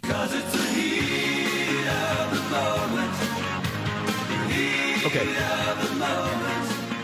As I remember, if we've done this list before, has this ever made the top five? No. Okay, we and I think for good uh, reason. A special rock authority in here yesterday. Yeah. And we were asking test of time scores on some things. And this was higher than I would have thought. Yeah. I listened to his station. And this was so yeah. this was a big song. yeah. No doubt about this, like a 10. So wasn't that a number one hit? It was top five for sure. Big, yeah. It's all over the place. And then with the test of time, I do like that song. Maybe not love it, but like it. Mm-hmm. So it's good to hear it in there. Not a fan, David. No, I never want to hear that song. Okay. The super group Asia. Man, they were a big deal. Yeah. That first album was massive. And then the second one, uh, so much. And then it was over quickly. Mm-hmm. But yeah, for a while, it was hot. And just to remind you, that was five years before David was born. Gosh dang. Is it every time we bring something that like that up, man? Hey, old man River. I know, I know, I know. Man. All right, David, who's next? Let's talk to Scott. Hey, Scott.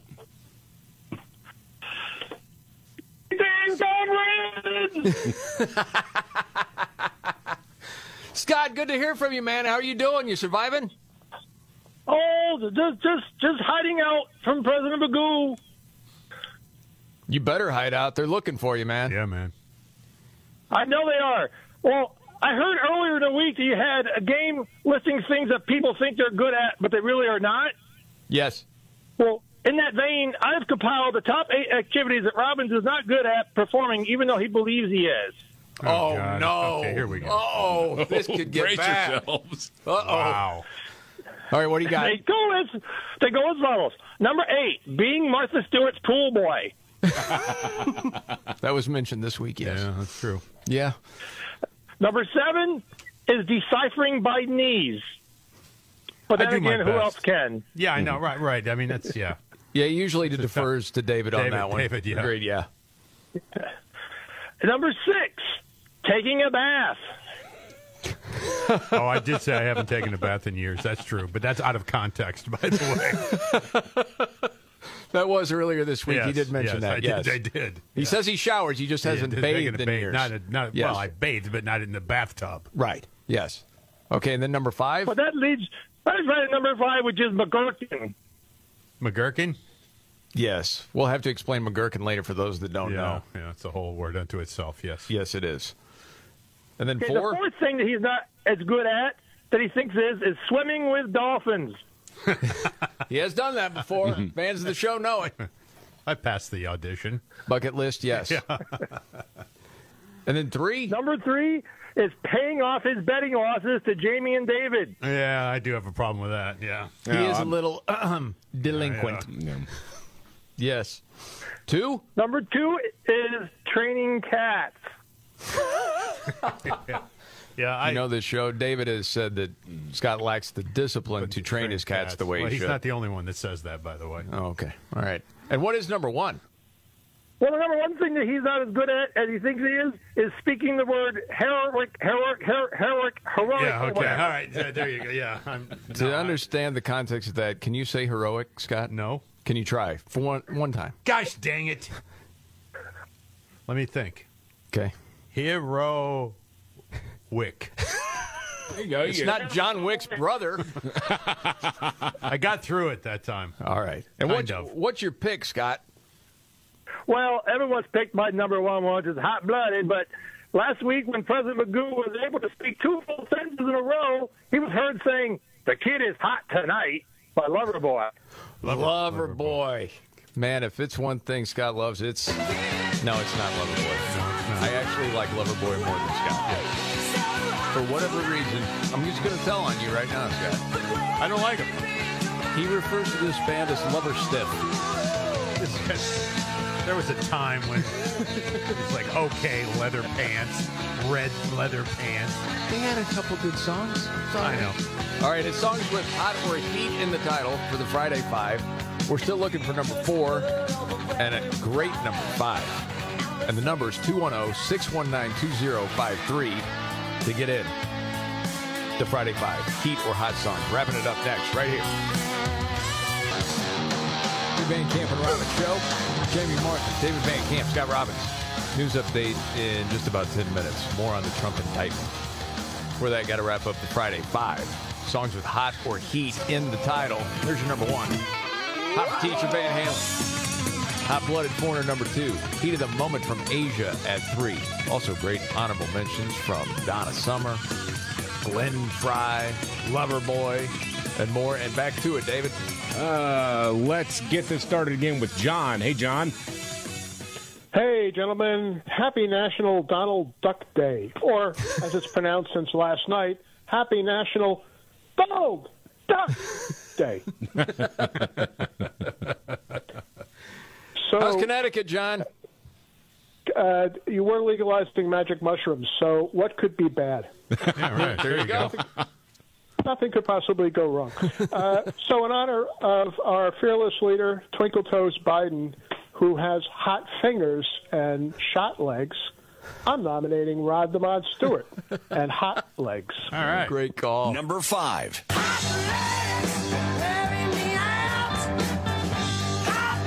Love this song. I do too.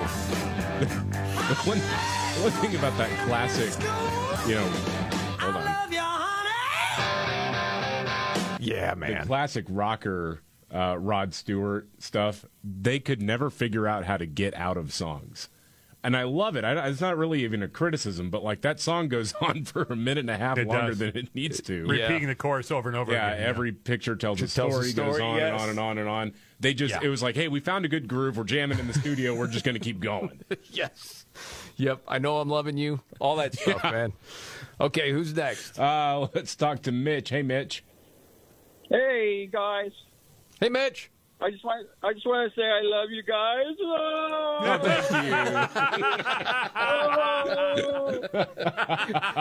Oh. We love you too, Mitch. Oh. How about oh man, power stations? I'm like it hot when they Yeah. Oh, yeah, dude. I like that song.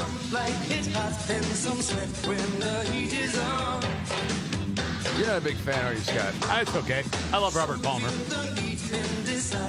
I remember all of us thinking at the time, hey, those dudes from Duran Duran can actually play those instruments. That's pretty good.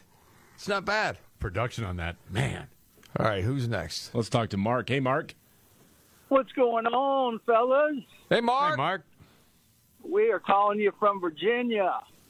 How Thanks, about brother. a little bit of how about a little bit of Sly and the Family Stone? Hot Yes. time in the summertime. Yeah. Number four. He does one of those. I love that part. There are so many great songs, fun songs on this list, man. We just didn't have time for everything. It- It's like we got to do it longer. Oh, there you go. Nelly. Scott, don't take off all your clothes. Oh, no, I won't. Okay, thank you. I didn't take a bath. Yeah. Oh, yeah. There's so many, dude. it like it's hot. Drop it like it's hot. Drop it like it's hot. Pigs try to get at you. Park it like it's hot. Park it like it's hot. This is the Barkley Van Camp and Robin show. All right. Biggest story of the day, I think I know, David. Yeah, uh, it's the indictment of Donald Trump. The indictment has been unsealed, and we are furiously digging through some of the details here to figure out exactly what he is accused of doing and why they are taking this unprecedented step of indicting a former president and current uh, presidential candidate. Yes. And then what's the difference between this and the Biden classified documents? You know, Mm-hmm. a whole lot of questions out there, and there are a few updates um, that we got to get to. The Who Did Heat Wave, you know? Yeah, I know. A great album, a hot one. A no quick idea. one. A quick one can be a hot one. Scott Robbins, Trifecta News Update next. The Markley Van Camp and Robbins Show. Thank you for being here. I'm Jamie Markley, the Gen Xer, David Van Camp, the Millennial, and the sexy boomer, Scott Robbins. News Update, David Van Camp.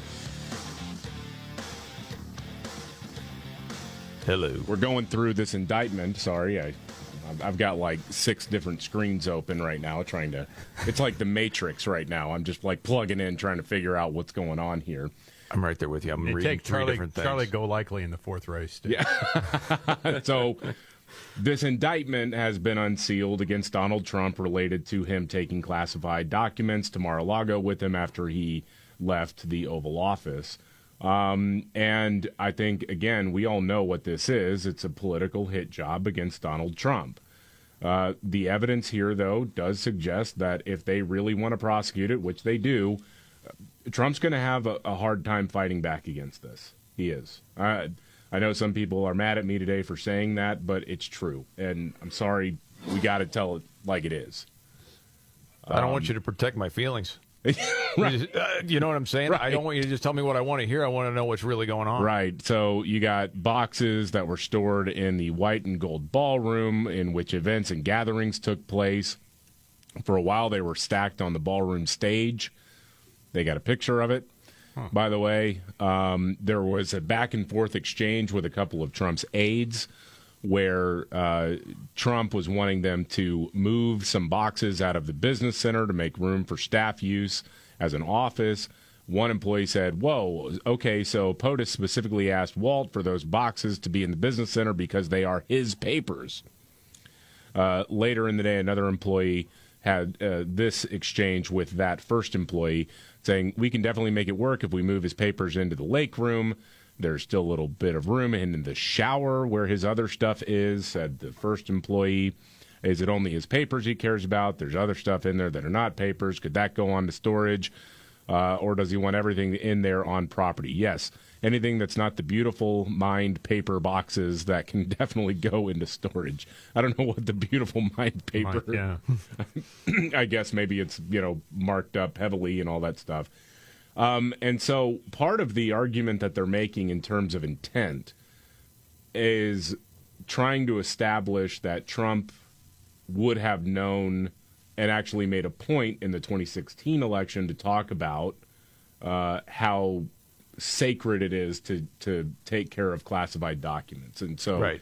in, in this indictment, they have also uh, used old campaign uh, quotes, campaign trail quotes from Donald Trump talking about Hillary Clinton, saying, We will follow the law, including the phrase, No one is above the law.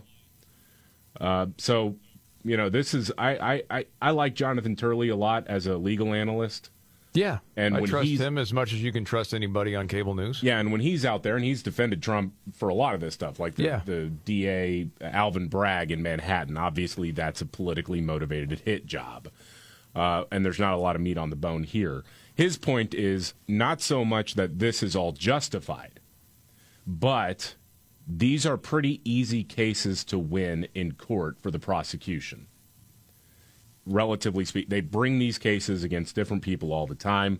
The unprecedented part, of course, is it's a it's president that they're indicting at this point. So that is where again two things can be true at the same time. One, this is a politically motivated hit job. It is. Period. Two, Yeah. uh, they might have the goods to convict him. the more information that's coming out, I think you're absolutely right. And to your point, Alex Berenson, you know, who did a lot of reporting on COVID, he put a piece out on his Substack saying, and he's not been a fan of Trump. And there are a lot of people that love Trump have let him hear about it many times. And he said, um, you know, when people that support Trump complain that this is the weaponization of the justice system against him. Yeah, absolutely. And what Hunter Biden, Joe Biden, has done, where you know all of the evidence leads, is far worse, no doubt about it. But as far as the question of is there enough here by letter of the law, if they wanted to prosecute, mm-hmm. and it looks like you could say yeah, Yeah. and I guess sometimes you can't help the analogies that come into your head. One for me would be a basketball one, where you're not supposed to hand check. You get called for a foul for hand checking. You're like, really? Well, according to the letter of the rule, you can't do it. Right. While someone goes up on a breakaway and a dunk, and someone just absolutely, you know, hammers him to the ground, and nothing gets called. And you're like, what the? What is that? That's what it feels like. Mm-hmm. So we'll see where all that goes, man. And then the timing of this with the campaign. How is this going to work? It's again, they're bringing all these cases in order to kneecap the campaign. And as I've talked about, I'm not the only one, but we've talked about it a lot on this show. The whole idea seems to be pump them up for a primary because there are a lot of people who are sympathetic. The guy's going to raise a lot of money this weekend. Oh yeah, Trump is. His his campaign is going to raise a ton of cash, uh, more than likely, and his polling he probably will get a polling bump, actually, uh, out of this because I know a lot of conservative voters, a lot of Republican voters are saying, "Look, we know what this is, yes, and we don't like it, and we want to support Donald Trump." But then, you know, let's say he win. I mean, it looks like he probably will win the primary. Then you go into a general election. Does that translate to the general public? I I don't see it. I don't see how. That's where I think you're in a lot of trouble. We brought Yeah. this up before, and I know people don't like to hear it, but you got to have suburban women vote for you. You got to have people that voted for you the first time. And I understand in the hypotheticals right now, you have Trump over Biden, but you haven't seen the full media machine going after those voters. And yeah, if you're in the Trump camp, you're solid in your convictions. But people that could float either way, we've seen what happens before and they're not only going to be hammering on this, they're going to be hammering on the whole sexual assault case. Mm-hmm. That's you know appealed, but he was found what quote guilty of part of it. Yeah, I was liable for it in a civil case. Yeah. You know how media and the left will use that. Yeah. and that's that's the part, man. It's a crazy day.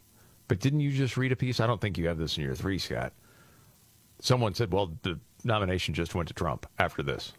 Yeah, I read a piece today. The one I can't remember where I read it, but yeah, it was like okay, they just handed him the nomination.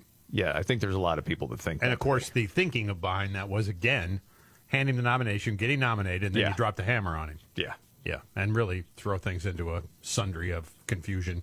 Of course. All right, are you ready for your big three? Yeah, let's rock. Okay, let's see. Are you ready? One, two, buckle my shoe on. It's the three most important news stories of the day. I hit the trifecta. Well, at least according to Scott Robbins. It's the trifecta on the Markley Van Camp and Robbins Show.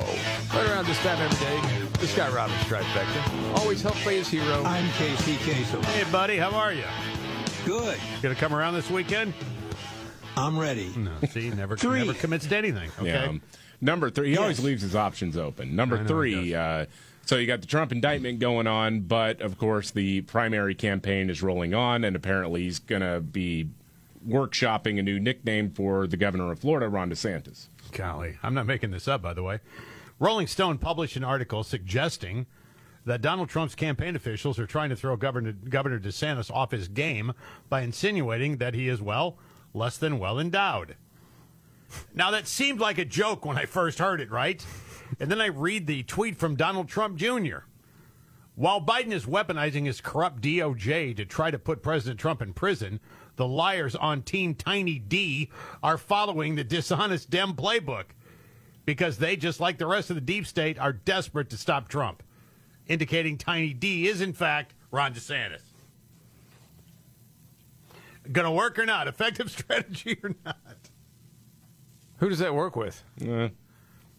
Suburban women? I don't think. I'll say this though. I don't think I don't I don't see that. In terms of, of nicknames, Tiny D is leaps and bounds better than Ron DeSanctimonious. I would Apparently, give you that. that's not testing very well, so Yeah. they're going to Well, go. it doesn't with make any Tiny- sense. They're going to go with Tiny D. Yeah. uh, all of the attacks on DeSantis, I got to tell you, man, just seem weak so far. Yeah. I mean, I'm here to help, not to hurt, but you know. We're getting closer and closer to number All right, one. Scott Do they really trifecta. think DeSantis is going to react to that? No. Like, let me show you something. I don't think I don't think anybody's going to get into that again, especially after Rubio tried to get into that. Mm-hmm. You know, before it that didn't work out very well. No, it didn't. Because what did he say? Oh, he started going after Trump's hands. That's Oh, right. The tiny hands thing, yeah. Yes, that's what it was. Well, because he was talking, he called him Little Marco, and so then, yeah, he went after the hands. That's a little insinuation, too. Well, there was a history with Trump and his hands because if someone reported he had small hands, remember he cut out articles or Yeah. pictures of his hands and sent them to a reporter. Yeah. Yeah. For years. He did that and then like circled the hands and said not so small after all, huh?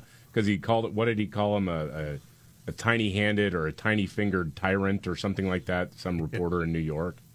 Yes, that, yes, that's right. His hands are the size of someone who's 5'2". Have you seen his hands? Oh yeah, see They're that like not this. work. That, that was surreal too. The whole thing's been surreal for years. We're in a simulation, aren't we? We are, yes. I'm just waiting for DeSantis to say that's not what Melania thinks. No. Jeez. Oh my gosh. Well, if you Wow. want to play these sophomoric, you know, playground games, let's go. Want another one? Well, yeah, we're on, we're only in to number Two. Yes, right, and the Scott Robbins trifecta. Number two, a man is the new Miss San Francisco. That's right. That's right. Possibly the new Miss California. Monroe Lace will stalk the stage during next, month, next month's competition. And uh, it looks like uh, he, she could, in fact, win. Miss California? Yeah. Already is Miss San Francisco, by the way. 21 years old, ran away from home, packed everything in a single suitcase because I'd rather be loved and homeless than in a home that didn't love me, she said. She lives in a single occup- occupancy hotel for the past four years. But uh, she is the first chan- transgender woman to win in San Francisco, Miss San Francisco pageant. Now, one of the duties of Miss San Francisco is going to different elementary schools almost every day. Oh goodness. Yeah. Oh Yeah. It's a man, baby. I just, I know it's your three, but uh, beauty pageants and trans and all that stuff just reminded me of that audio of the Brazilian deaf mute trans woman singing in a contest. I will always love you. You remember? Oh that? yeah, yeah, yeah.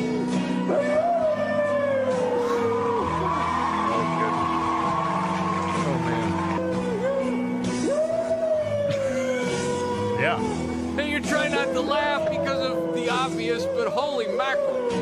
Yeah, well. yeah. Golly. But you must say it's great singing. Yes. Or you're a transphobe. Yes. How brave you are. Yes. Yes. Or you're a transphobe. Yes. Golly. So Golly. Miss San Francisco is going to be going around to all the grade schools in the San Francisco area. That's fantastic. There's a third one. Thank goodness, Casey. Thank you. It's the Scott Robbins trifecta, top three of the day, and up to number One. I'm not going to get that out of my head now.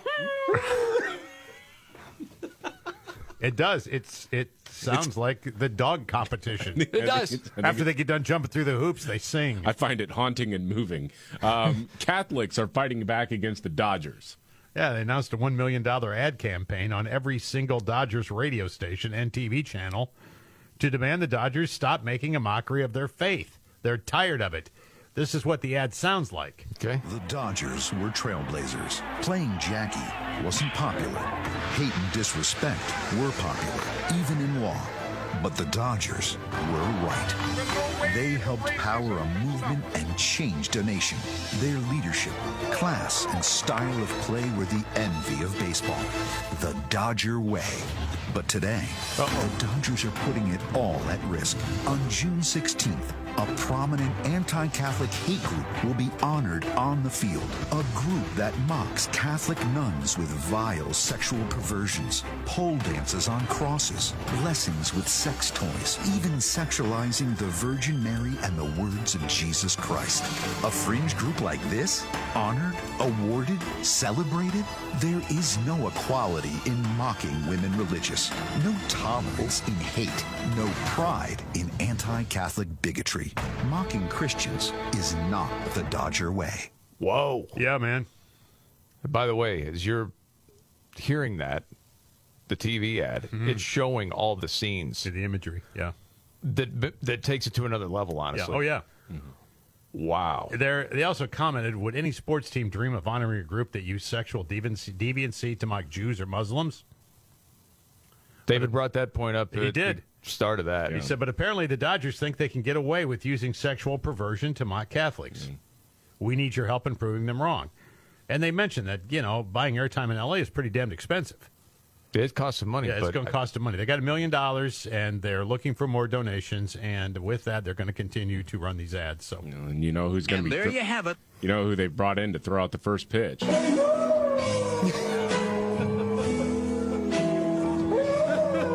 okay.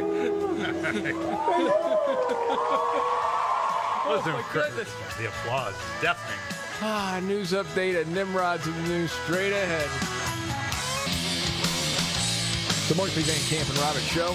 Jamie Markley, Dave Van Camp, Scott Robbins. News update, David Van Camp. Well, Representative Jim Jordan has put out a statement on the uh, indictment of Donald Trump, alleging new information, including the idea that most of the rank and file investigators within the FBI did not want to execute a search warrant at Mar a Lago to begin with.